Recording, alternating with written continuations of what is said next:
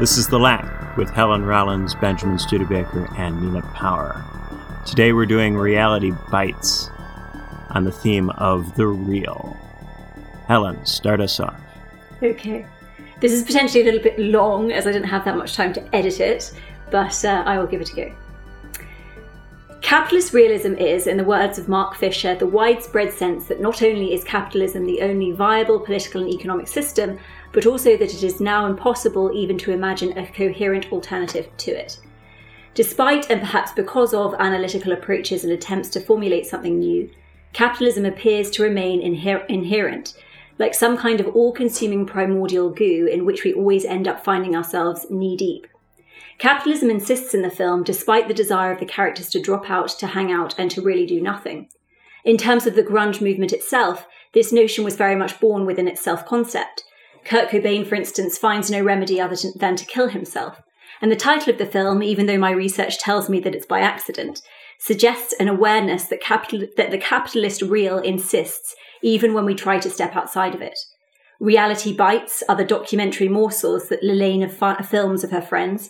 Reality bites when her attitude costs her her job, when she racks up hundreds of dollars in phone bills, when she is threatened with eviction even by her own housemates. The trouble is, of course, that even a self conscious grunge attitude is not enough to escape the market system.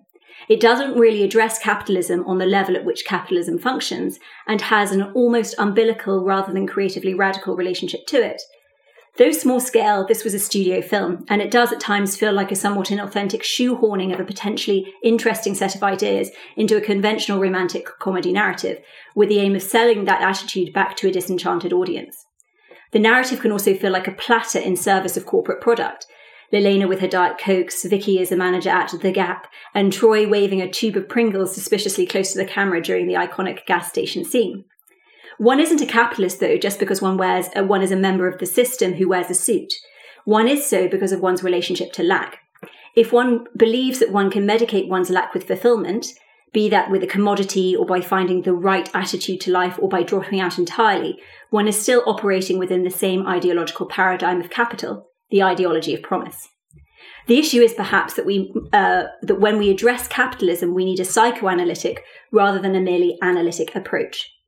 The Lacanian real is a no thing, that which is linked to yet not caught within the symbolic and imaginary orders.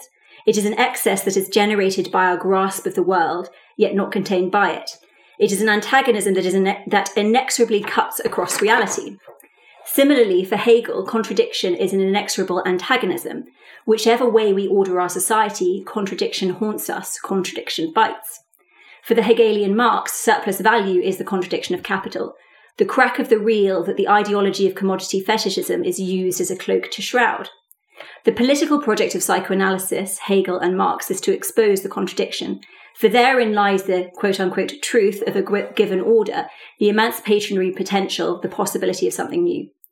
Film is a unique medium that draws out more than any other the contradiction of human subjectivity, lack.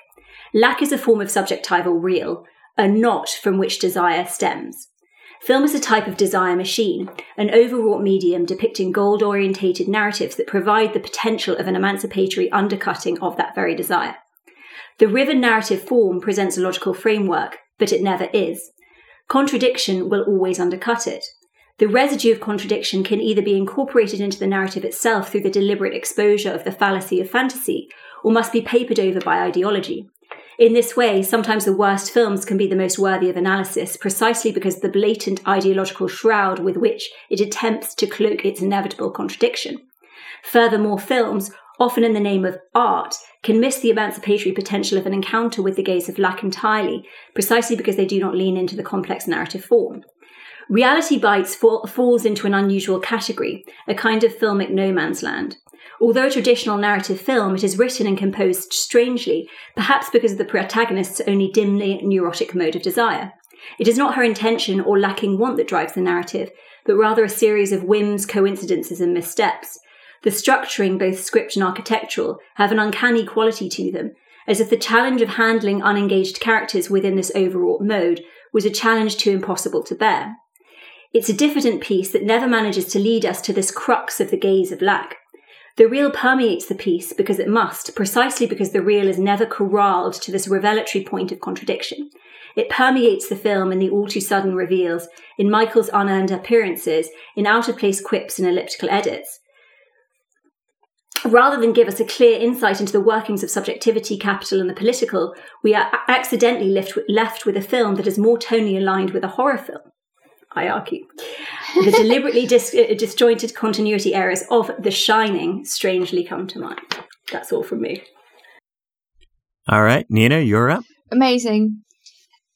Well, okay. I mean, as the Gen X representative, um, I suppose I want to say, first of all, reality bites, you know, in two ways at least. Um, in the form of that it sucks, as in reality sucks. And to say that something bites means that it sort of like hurts you, I suppose. But also that reality is kind of um, real, you know, that it kicks in. And so the idea that, you know, you have to kind of um, deal with what comes after childhood, I suppose. And I think this film is is a sort of very, very in a way superficial and kind of derivative attempt to deal with a certain crisis of meaning that follows the kind of boomer ideology, as it were, and the kind of generation for whom freedom is not just a kind of ideal, but an actual um, structure of being in all of its horror, in fact, and the kind of lassitude and the sort of um, depression of a certain kind of pressure to be um, decisive. And so the indecision, I suppose, of the characters is something of a form of resistance, potentially, against this um, temporal and zeitgeist um, positionality of this um, type of person. You know, and it's no um, coincidence that the actors are all ridiculously beautiful.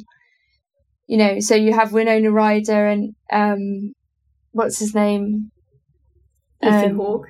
Ethan Hawke, and you know, um, Janeane um, Garofalo, what her name is. You know, like they're very, very beautiful um, people in their generation you know, playing average characters, you know, as if they are sort of um, symptoms of a type when in fact they are the type. And I suppose, you know, one of the things that's sort of being disavowed in this generational narrative is that kind of um, determinism of things like beauty and background. So, one of the discussions around status and money and inheritance and the kind of um, complexity of being from a particular class. Like Winona Ryder's, Ryder's character doesn't want to inherit the BMW, for example, because it would mark her out as a member of the upper middle class. Um, as opposed to the lower middle class, really. And this is this film is about the relationship between the upper and the lower middle class, and and a kind of status game vis-a-vis um, the question of jobs, really. Um, and so I, the quote I picked out in particular was this one from Winona Ryder when she goes on a date with this guy who's who's the Ben Stiller character, who's this kind of who's supposed to represent, let's say, the other side. You know, the corporate, um, the man. You know, he's the opposition, even though he's basically them also, which is also made clear in the film. And she says, I'm making this documentary about my friends, but it's really about people who are trying to find their own identity without having any real role models or heroes or anything. And this is her sort of um, dating pitch to the um, yuppie corporate character with whom she nevertheless wants a kind of meaningful relationship, which is based on a kind of differentiation of consumerism. So when they're in the car and they discuss the relationship between the 33 ounce and the 42 ounce cup of um, soft drink, for example, and how this is really the only way they can differentiate the desire within a kind of corporate consumerist um, universe. And I suppose there's a kind of question of what it means to become an adult in the film.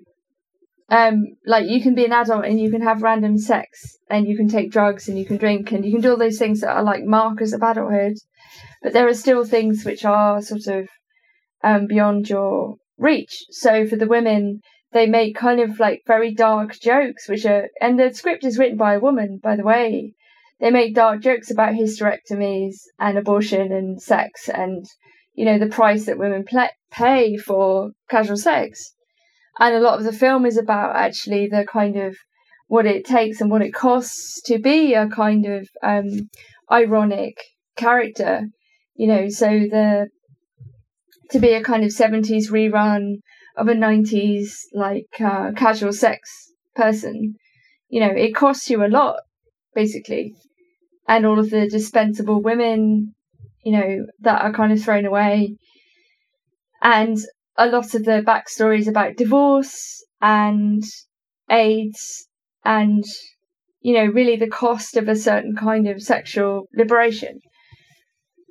Um and I suppose there's something maybe above all about this kind of um I don't know whether whether having a job or having status in this kind of debased world will save you from the inherent lostness, inherent loss that you suffered as a consequence of being born at a particular time, I suppose. And the, the struggle it's, it's very interesting. Like one of the phrases that's repeated, I suppose, is this like four hundred dollars. It's like if you make four hundred dollars a week, you know, whatever you do, and somehow four hundred dollars from a Lacanian point of view is like, what is four hundred dollars? what costs four hundred dollars at this point? It's like, okay, I get this working at the Gap or for this TV studio, or can I make it another way? And yeah, it's whether that makes you a real human being or a complete person or not, I suppose. And yeah, that's it. All right, now I'm up. In Reality Bites, Winona Ryder is stuck in a love triangle. Love triangles are a bit cringe, but they are an easy way of comparing different sets of values. Each man stands in for a life philosophy, and Ryder must choose. On the one hand, there is Ethan Hawke, Hawke is a slacker who can't hold a job, but he's clever and straightforward. Then there's Ben Stiller. Stiller is a yuppie with plenty of money. He's kind hearted but uncultured. Ryder wants to make films, and she's made a documentary about herself and her friends. She takes the documentary to Stiller, and Stiller immediately finds people to buy it. Hawke could never sell Ryder's film, but he's in her film, and he's the reason the film is interesting in the first place. Ultimately, Stiller's people cut the film to pieces and use it to sell pizza, at which point Ryder feels betrayed. She runs to Hawke. Hawke, of course, doesn't have any money or any prospects. The film ends with Ryder's dad leaving a voicemail asking her to explain $900 worth of charges on his gas card. The issue with Hawke and Stiller is that both profess to be real, but neither one really is. Hawke sees reality, but he doesn't live in it. He realizes that if he gets a regular job, he'll be a slave to the system and he'll waste his life. But he is unable to respond to this constructively. His solution is to never form the kinds of attachments that might require him to make real money. He tells Ryder he's never had sex with someone he loves before. He says he's not under any orders to make the world a better place. Hawke is paralyzed by reality and has fallen into a kind of life denial. Stiller lives in reality, but only because he doesn't really see it. Stiller does what he has to do to have financial stability. He claims his life isn't about the money, that he just wants to make Ryder happy. Stiller accepts work in the hope that he can use the money he earns to build a private paradise with Ryder. Hawke sees right through this. The child of divorced parents, he knows that the family is no security against the physical and psychological consequences of decades of pointless labor. But Stiller is trying to do something, and what is Hawke doing? The trouble is that action requires a level of faith in the possibility that action might go somewhere. And when you're as clever as Hawke is, you can critique any course of action to death. Eventually, critique itself becomes a form of retreat from the real. Any course of action involves building a theory of how reality works, and theories of reality necessarily simplify and distort it. The critical attitude spots those distortions, but to say that these distortions mean we can't affirm theories and we can't act is itself to build a theory of action. This view itself incorporates distortion. The truth is that when we act, we can never be sure what will happen. As we pointed out last week, we cannot abolish chance, not even by refusing to act at all. We can act based on what we provisionally take to be good and valuable, or we can wait for death. Stiller's character has rotten values, but at least he has an ethos. What happens when Ryder and Hawke's money runs out? What will they do? Boomers thought they could drop out. Generation X thought slacking was an option. Millennials like me think we know where that goes. It's not just to Loserville, though of course that idea motivates many people. It ends in a level of instability that is too much to take, a confrontation with the real that is too real, and an abyss that stares back at you and won't let go. Ultimately, the real has to be mediated through beliefs and values, which can't quite capture it.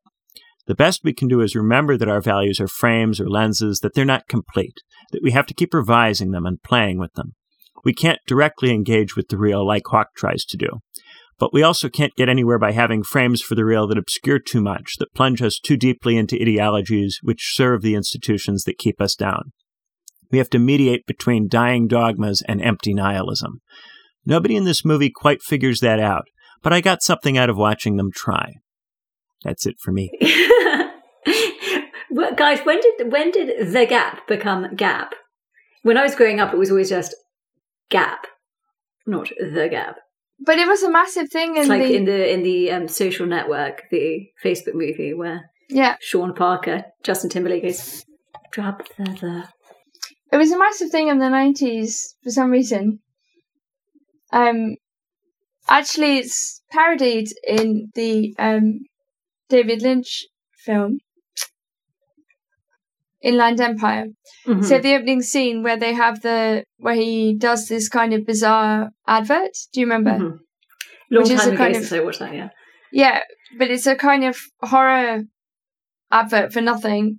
Um, but it's it's very very close to lots of the Gap adverts in the nineties.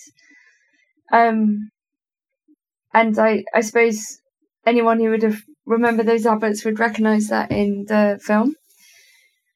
Um, and they had this kind of um, I suppose I you remember Benetton and the AIDS adverts and the kind of universalism and the kind of like bizarre sort of um sort of faux empathetic um thing that was sort of generated by these companies.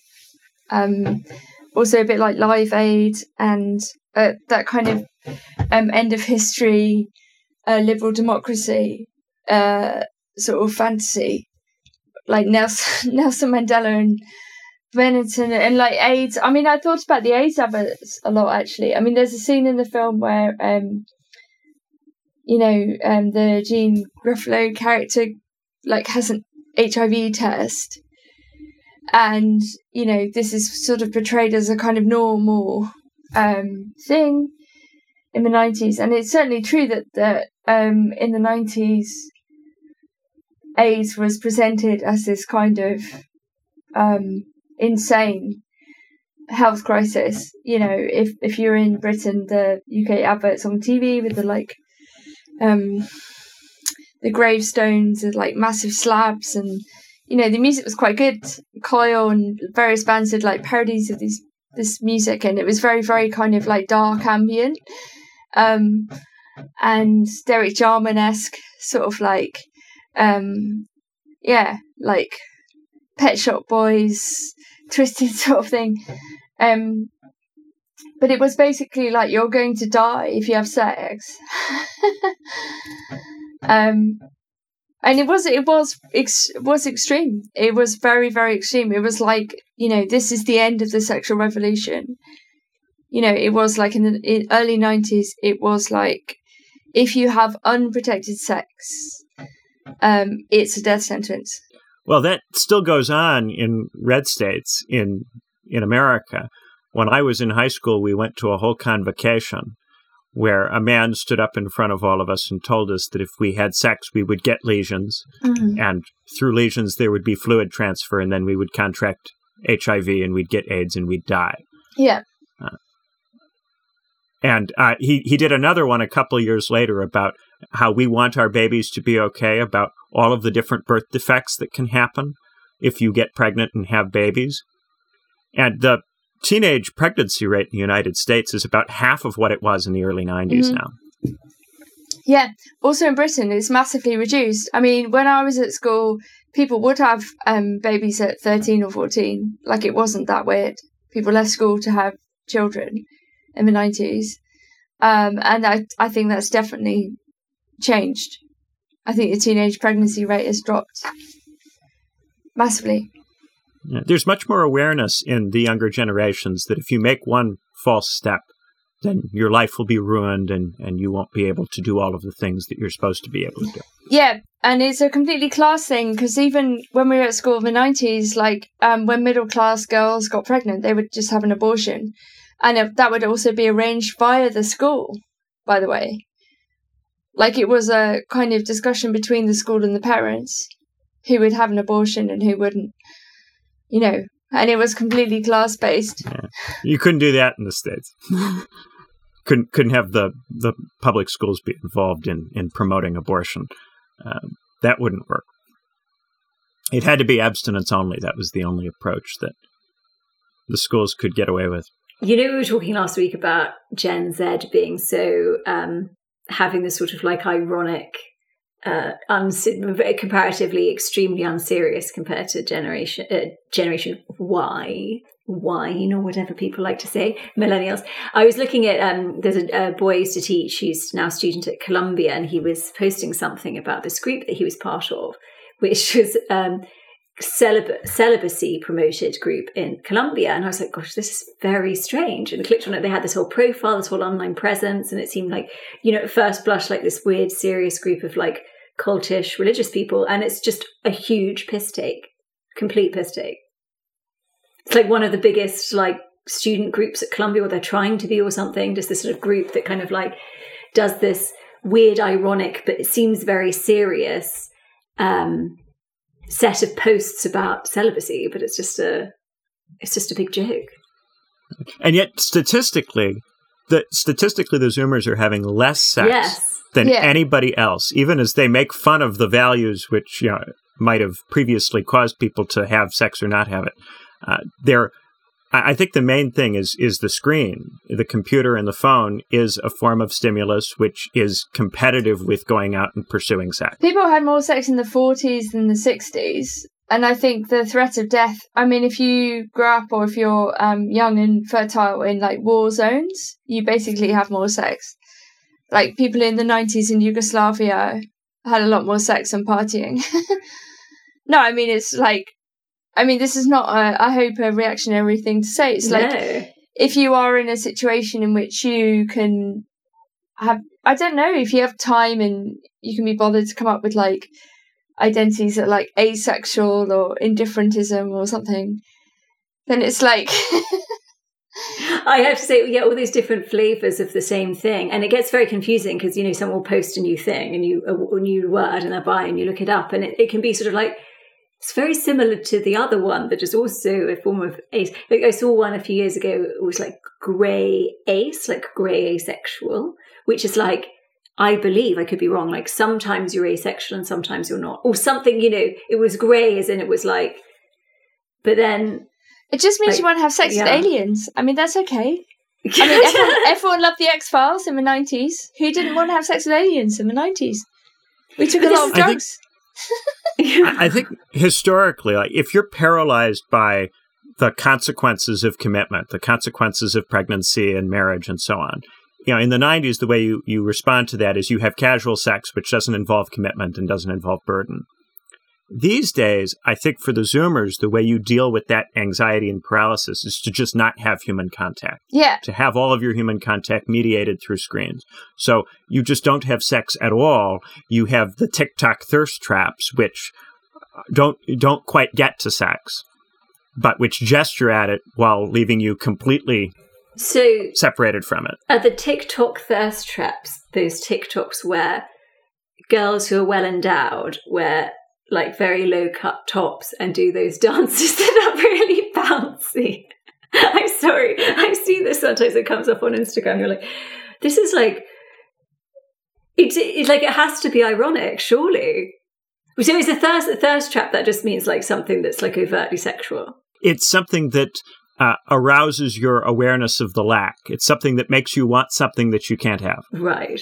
Right. But the, I mean, but this seems very revealing and very sort of um, interesting in a way. It's like so you you won't have sex with you know, and nor nor are you like providing any satisfaction or contact. It's like I have this um lack that you think you want but you don't, but let's pretend you do. And so it's like I'll give you something that you don't want that I don't want to give you, like, and it's purely, but it's purely visual. You know, it's like like I don't think that most women necessarily understand um in a weird way like what it is to be attractive. And this is part of the crisis of um what it is to be a woman in a way heterose- heterosexual woman. Like you you're constantly sort of thinking like oh is this sort of sexy or not? And then it's like a joke. And then you're like a parody of like a joke of like what it means to be sexy, right? And then the man is also like, uh, I'm not sure either. right, that you're making fun of, of what is considered attractive, right. but also they but, do want to be complimented and, and but, have it but, liked and, and yeah, exactly. But considered feed. attractive by who? You know, it's like you know, sex is such a silly thing. It's such a like ridiculous game, and like the whole sort of like pretending to be sexy. So I sort of get it. I mean, it's like a hyper addiction to a kind of visual form, which is like the other of the other thinks that this is what sexiness is.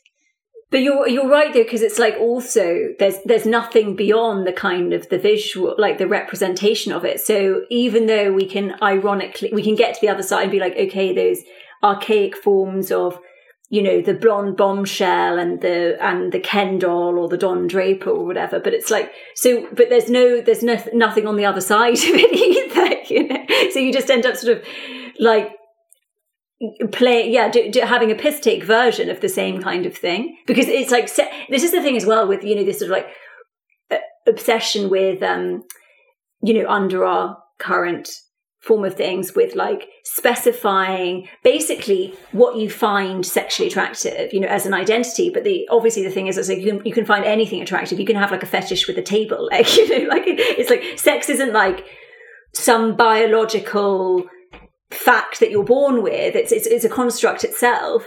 So it's like, yeah, there's trying to like really, really codify, but anytime you try to codify, like it, it, slips out sideways. So you have the plethora, like the plethorization or that, you know, more and more and more of these categories asexual, grey ace, polyamorous, blah di da da. But then also in terms of just like that representation question of like what's sexy, like we, it's like a slippery, it's like a, it's like a, um, a wet piece of soap that like just slips away. There's no like thing to deal with. Hmm.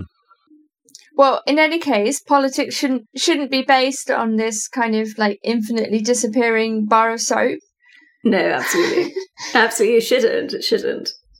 So, like no. a politics based on desire is like a disaster, and I think we're sort of cruising for like a, you know, decadent last days of empire situation basically in which people are competing for their desire to be represented politically mm-hmm. um, which is like a tragedy and a nightmare for everyone absolutely uh, if the narrative absolutely. that all desire is fine no desire needs to be reined in yeah. then it just becomes a mad competition among urges exactly yeah no and like men should like step up and like um take other men in hand and be like dude not okay. I mean, uh, this atomization of desire is is, I mean, uh, suffered basically by lots of people, and you know, women women are basically, I think, punished for being a woman. You know, as an example of their own sex, whereas men don't necessarily have to suffer this. They're not necessarily treated as like an exemplar or you know um, as a representation of their own sex. And I sometimes wish they were. Like, I wish men would be like, oh, yes, I'm a man. These other men are men and they're doing terrible things. I, I think this is like the the real um what what annoys me most in quote unquote like Lacanian film theory. I think it like completely deviates from Lacan. And this sort of like a lot of the gender stuff that came out or of secondary readings of Freud and Lacan, where because they don't identify women as lacking also they they sort of like participate in this idea and like put forward this idea that the man is the castrated lacking whatever and then the woman is the decoration.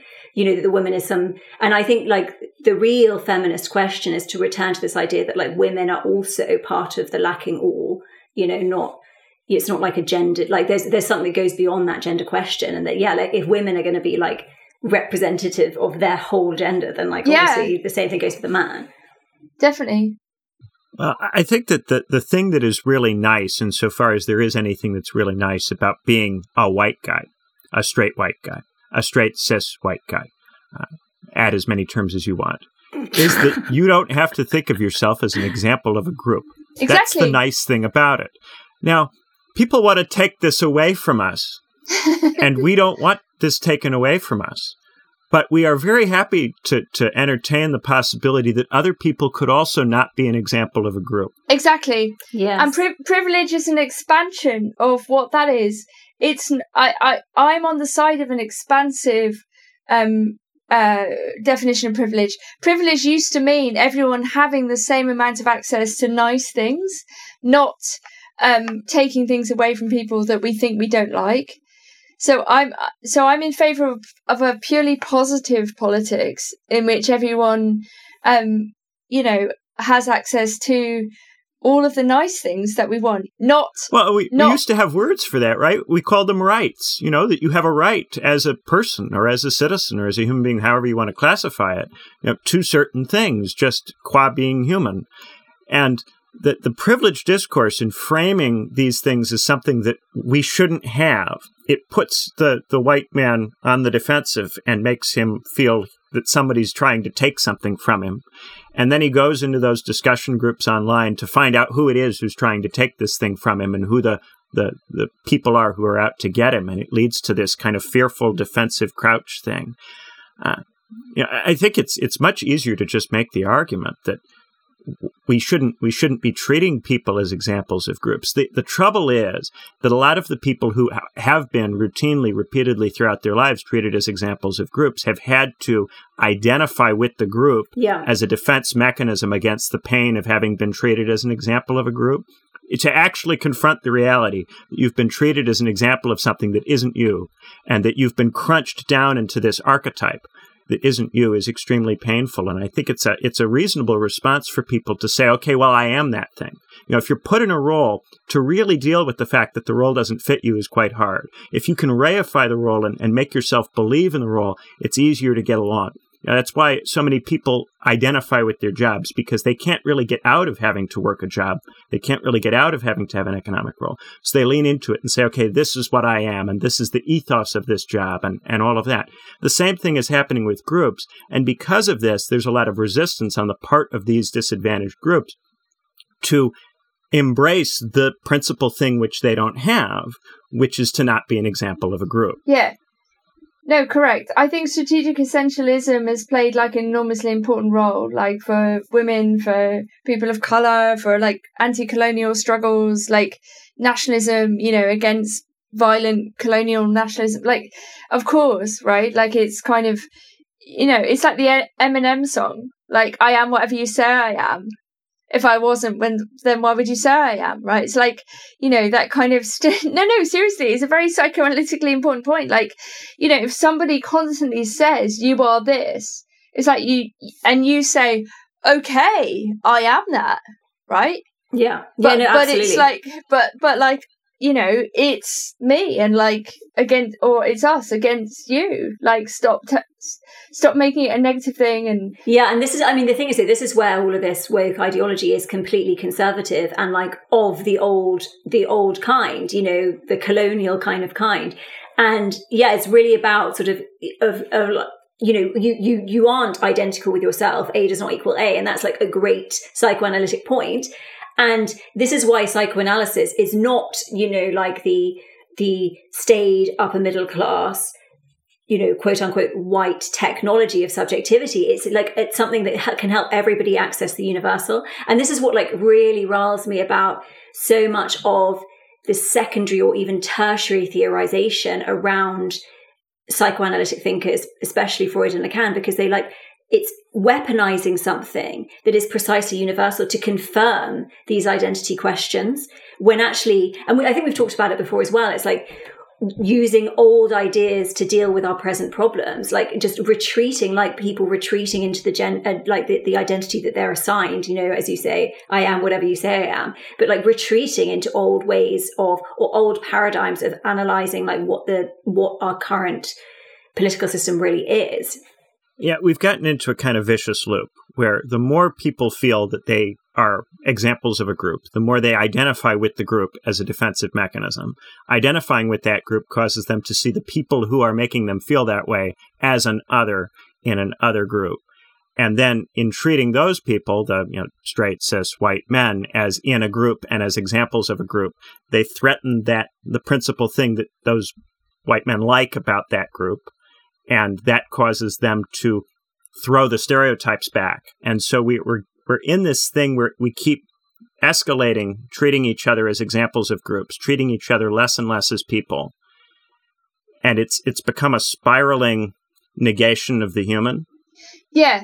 I mean, this is why, in a, in a way, we need to defend things like character or eccentricity or idiosyncrasy or, I don't know, a certain kind of contingency or randomness.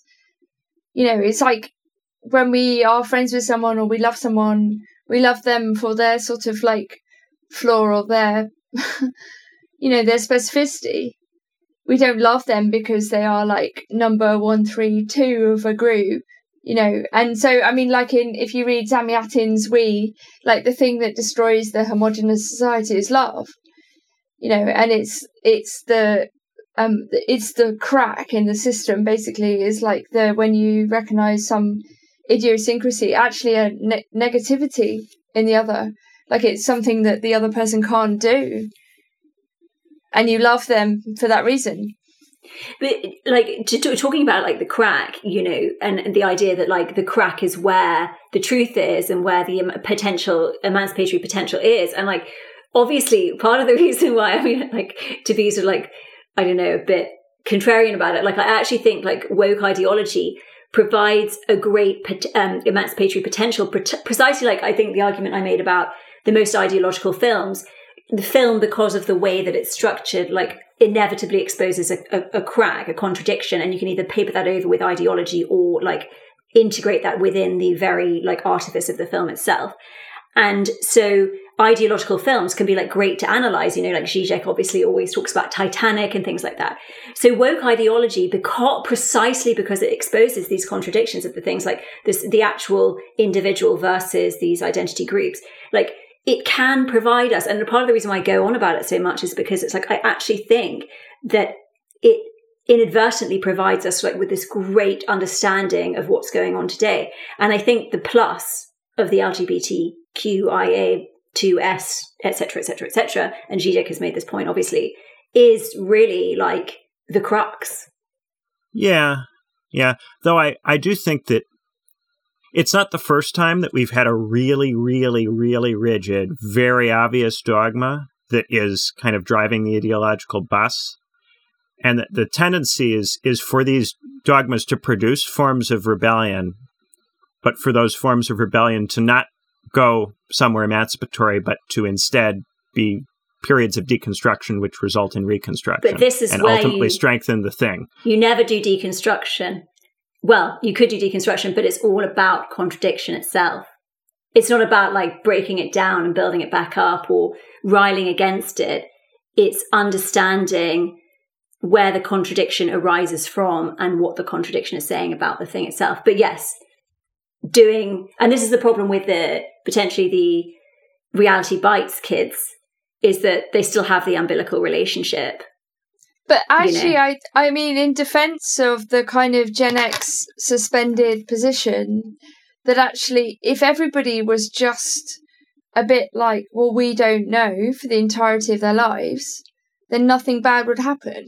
And I think, honestly, I really do think that this is the kind of moral gesture of that entire of our generation, which is to say something like, I don't know if this is the right thing to do, so let's not do it. no, absolutely. I mean, I think this living into the question and but I guess the, the thing is, and I know that like Hegel makes this point, it's like almost you have to take this like leap of faith and you have to like take an action, but an action with the humility with the humility of not knowing. But but to, to be an entire generation that basically says, look, um, we're not really convinced about what our parents are doing and they haven't given us any moral code whatsoever and we don't have our own and you know a lot of the film is about like we're just sort of left a bit bereft. Like okay they may have given us um, the bmw but they haven't given us any um, way of understanding how we should live our lives right? Mm-hmm, and this is mm-hmm. both freeing and also terrifying and we don't really know what to do other than sort of um, be a bit jokey and smoke cigarettes and be a bit ironic and we don't even know what irony means and let's sort of film each other and a lot of that film is very interesting about the question of technology i mean early technology really compared to where we are now like the idea of filming your friends. Like this is mm-hmm. really funny.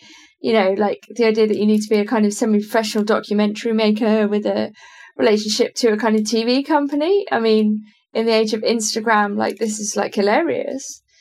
You know, and so I think you know that kind of suspended i mean i i do think there's a kind of like almost buddhist or a kind of um um, acceptance sort of relationship to being as such, which is just like, just like don't do anything, like just stay as still as you possibly can. And, you know, that will probably be slightly better than going on with things. Yeah, the thing is that that attitude is not because that attitude results in doing nothing. Yeah. The people who have that attitude necessarily die out. But but that's okay too. I mean, what's right, so but then that about- means there's always another group of people who didn't get that attitude, and those are the people who continue. And so but, it continues, but without the, the people who are are more critical in their attitude to things, because those people don't stay with us, we just end up back where we started. Well, maybe I I don't know. I mean, it's it's an interesting question about um, reproduction and culture, and you know who I don't know. I mean, it, you know, philosophers generally don't reproduce, right? Historically, like if you're a philosopher, you don't have children.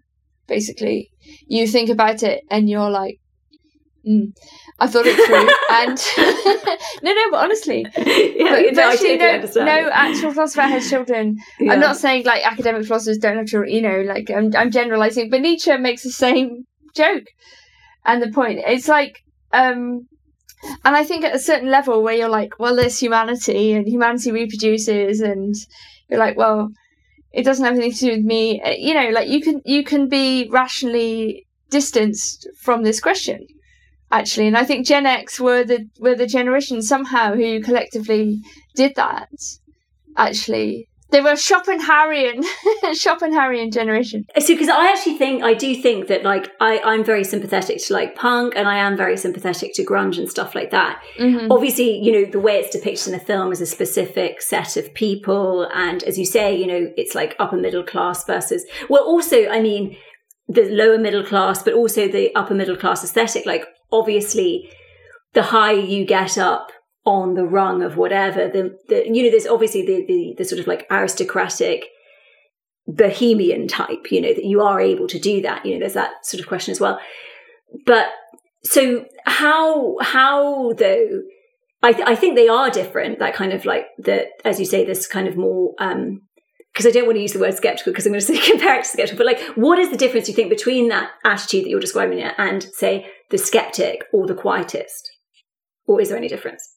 I mean, not necessarily. I mean, I think you know, I mean, lots of the words in the nineties. It's like it, you're against the inauthentic. You're against selling out. You know, it's like the worst thing in the world would be to kind of, um, yeah, I don't know, give up on authenticity.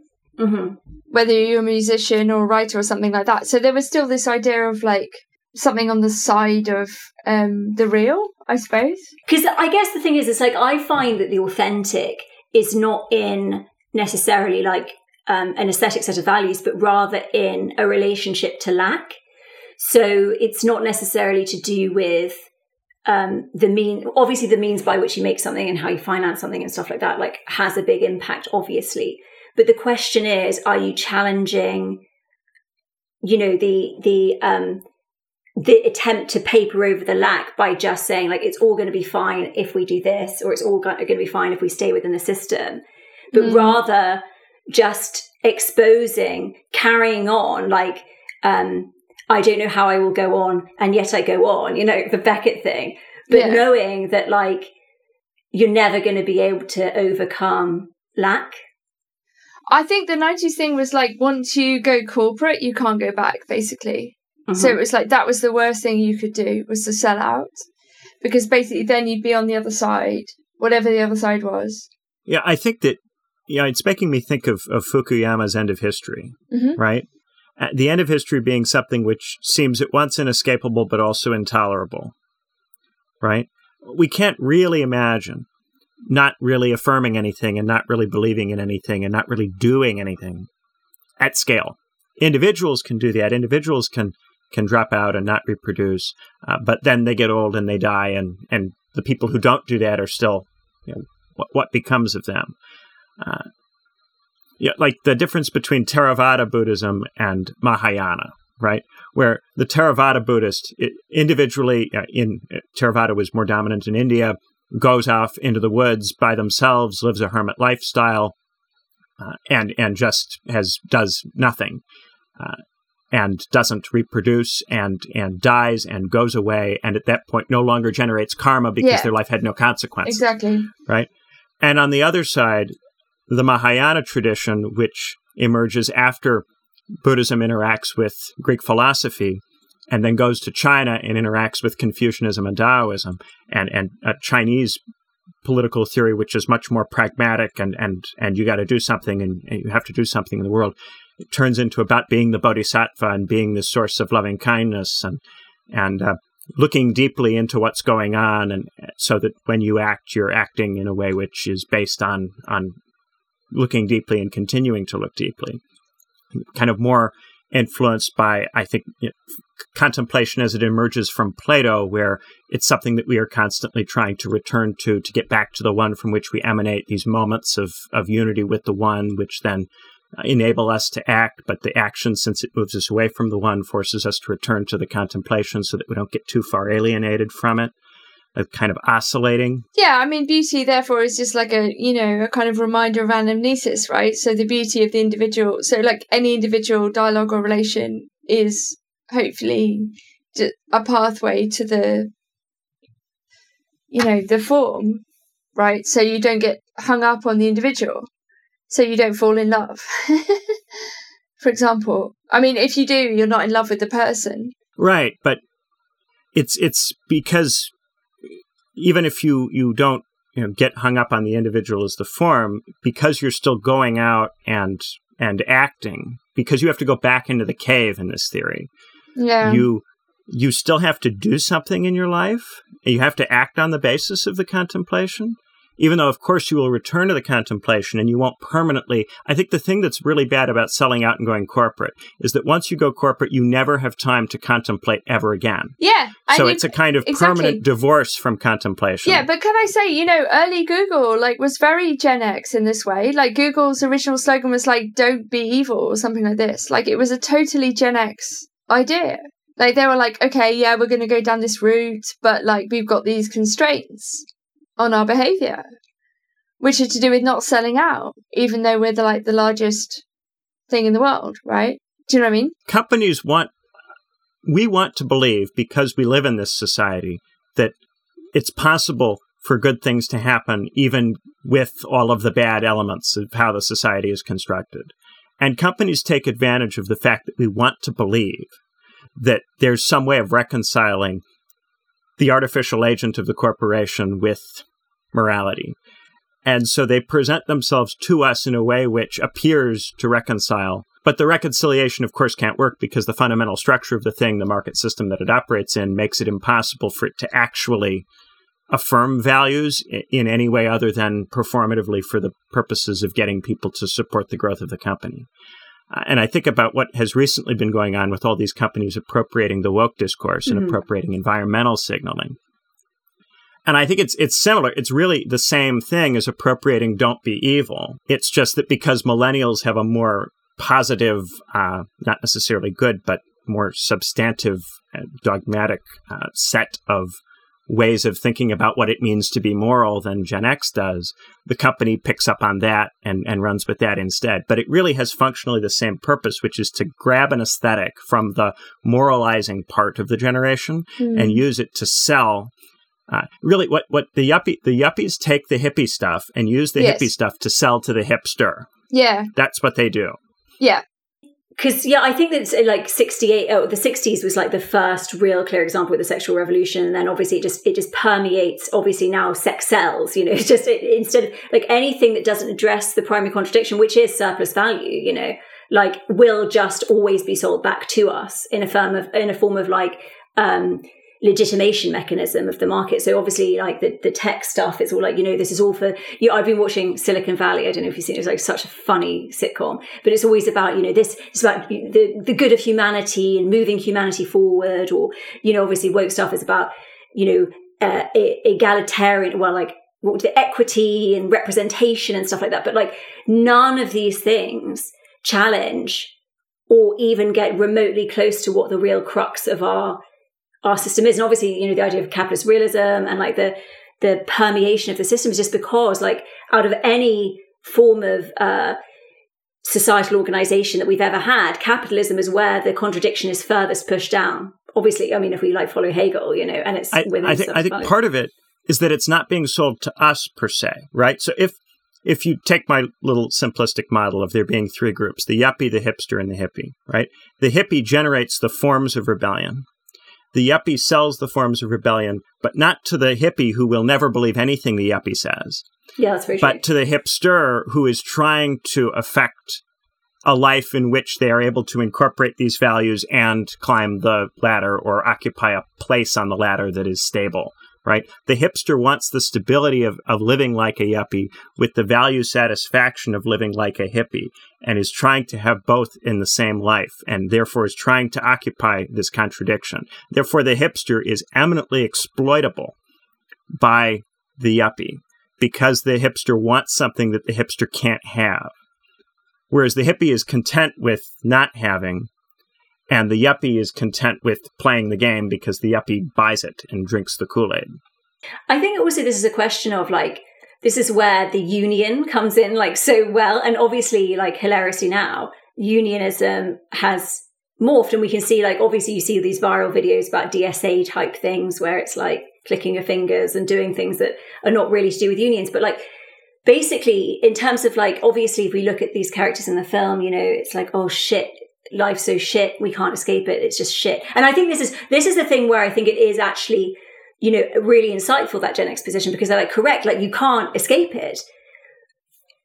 But it still doesn't address surplus value which is basically you're you're never going to be paid for your your worth but rather like so it's sort of like taking that insight and what do you do with it which i think like unions do something you know but like I don't know, but I don't know if there's a solution or anything.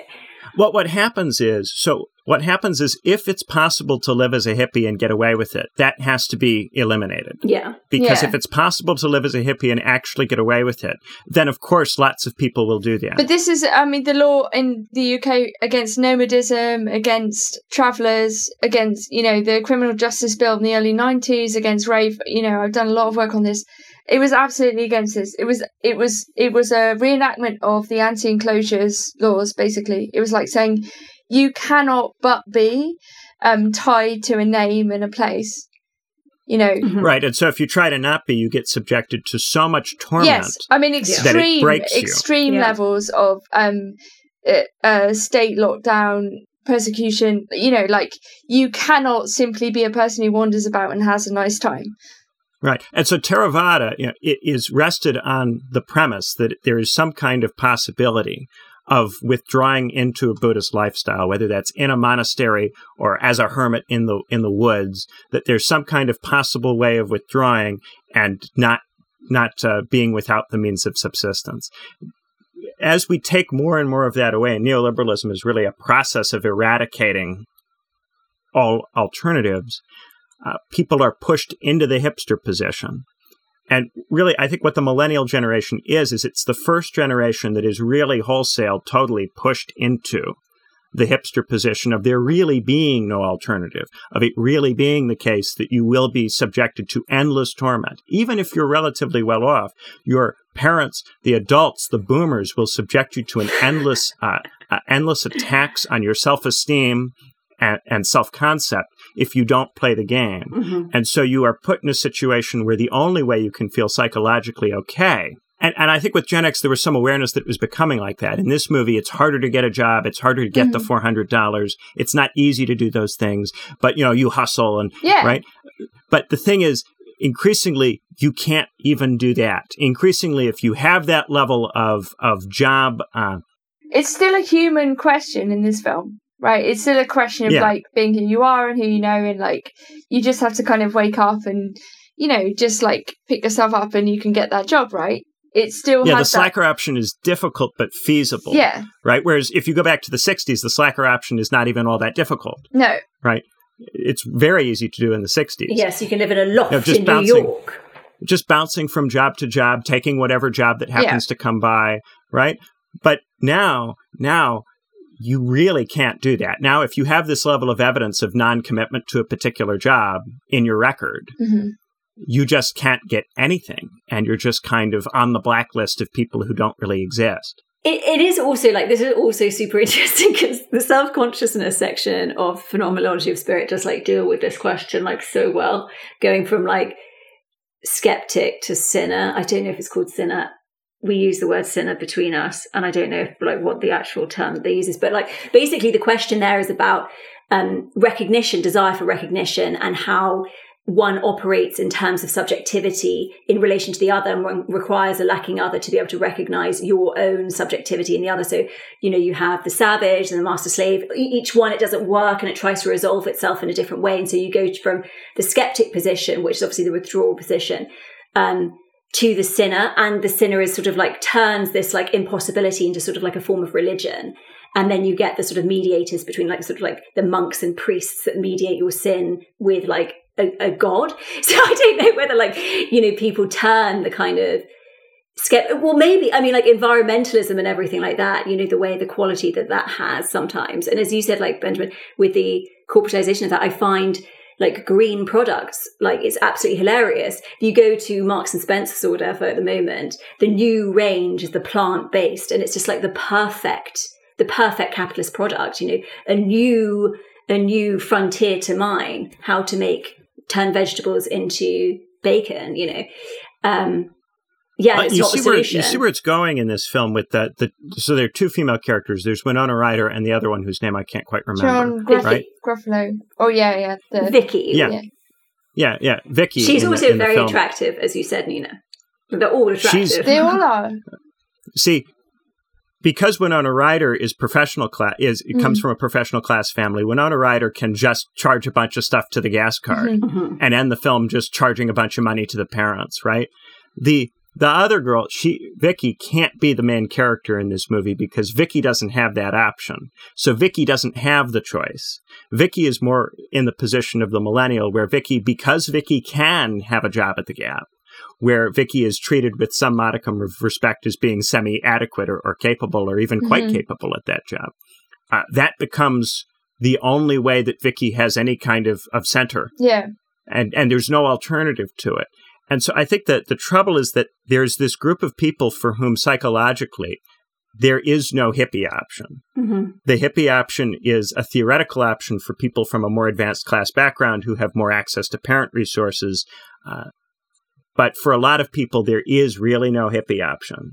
And the closest those people can get is the hipster lifestyle. Well, it's interesting you... that Vickie's obsessed with the 70s, not the 60s you know, she her fantasy and all of her outfits, her vintage clothes, and her chic record. You know, everything is from the seventies, not the sixties. Yeah. it's interesting as well. Like I, I think this is where just the way you're delineating like this kind of like what what Winona Ryder's character is doing. Like I think this is where the film kind of like slips a bit in terms of like the narrative because each time you create a film in the filmic form, it like presents a challenge because whatever you're trying to say, you have to manipulate this form in a certain way to shape it to kind of lead you to this crux, which is like basically the point where fantasy is undercut, which is like, you know, the drawing back the curtain of the Wizard of Oz or whatever, or you paper that over with ideology. But like, so I, I think this weird romantic comedy, like I can see where they've done it because obviously that that gives a sort of question at the start of the film, like who is she going to go out with, and there's sort of like a journey of like oscillating between the two. But like having this character that like is a bit sort of like, ooh, it's really difficult to create a compelling forward moving story out of that. It's really difficult to like corral that into like an actual narrative. And maybe you know Vickie would have been like a more interesting main character. And yeah if we're talking about the questions that we're talking about but there the wouldn't be a choice of, well no, well exactly though but, but there's still the challenge where you're you're you because it's not just about choice actually. It's about it's about a question of wanting something and then having a very difficult set of circumstances that you you kind of ride against to get to that point. And then you're under i think the best films like undercut that very wanting in the first place. But like she would maybe have been a more interesting character or like a comparison between the two where yeah you show do you see what i mean? Because it's just this sort of like floating thing. It's kind of difficult to like right from the point of view of ideology, it's much better to have Winona Ryder be the main character yes. because Winona Ryder suggests that you are making a value choice when you decide where you fit here. Yeah. But for most people, it's not a value choice. It's a choice that's being made under the threat of a nebulous coercion that isn't even reducible to particular people and is therefore just a big terror. Right. And, and for that reason, Vickie can't be the main character because that would be too real for this film. Yeah. Winona Ryder can be the main character because she's choosing whether to have a yuppie guy pay for her or to have her parents pay for her. But it doesn't matter if she can make or, it. Or to not be paid for at all, I suppose, which would be the other yeah. option. Yeah. Right, but even in her case, the not be the not be paid for at all option is you know, sitting there in front of the television getting more and more miserable until you spend an ungodly amount of money on phones and if she didn't have on, on calling people and if she didn't have people around her to tell her to stop that mm. she would have called people on the phone until she was destitute and ended up on the street because the thing is if Vickie was the main character you would either have an emancipatory film that really questions these like class questions or you would have something like She's plucked from obscurity. She is the great genius of her age. And anybody can do this. If they want to do this, they could do like her and become the manager of the Gap and then sort of Bildungsroman thing, get to this goal. So you would have to also if yeah you'd either do an emancipatory film with her or an ideological film. What is she writing down in her notebook? You know in the early bit of the film. What is that? How how many people she slept with right? Is that it? And then she like yeah and then she like checks through who might have given her aids if she was to have got aids. Okay. I didn't get the whole name book thing. But i guess as expressive as you know you saying like the reality of like this free love or having sex with whoever you mm. want. You know i guess it's sort of like the, th- the crazy thing is, is the screenwriter was 20 years old, mm. which, I mean, yeah, it's interesting. But yes.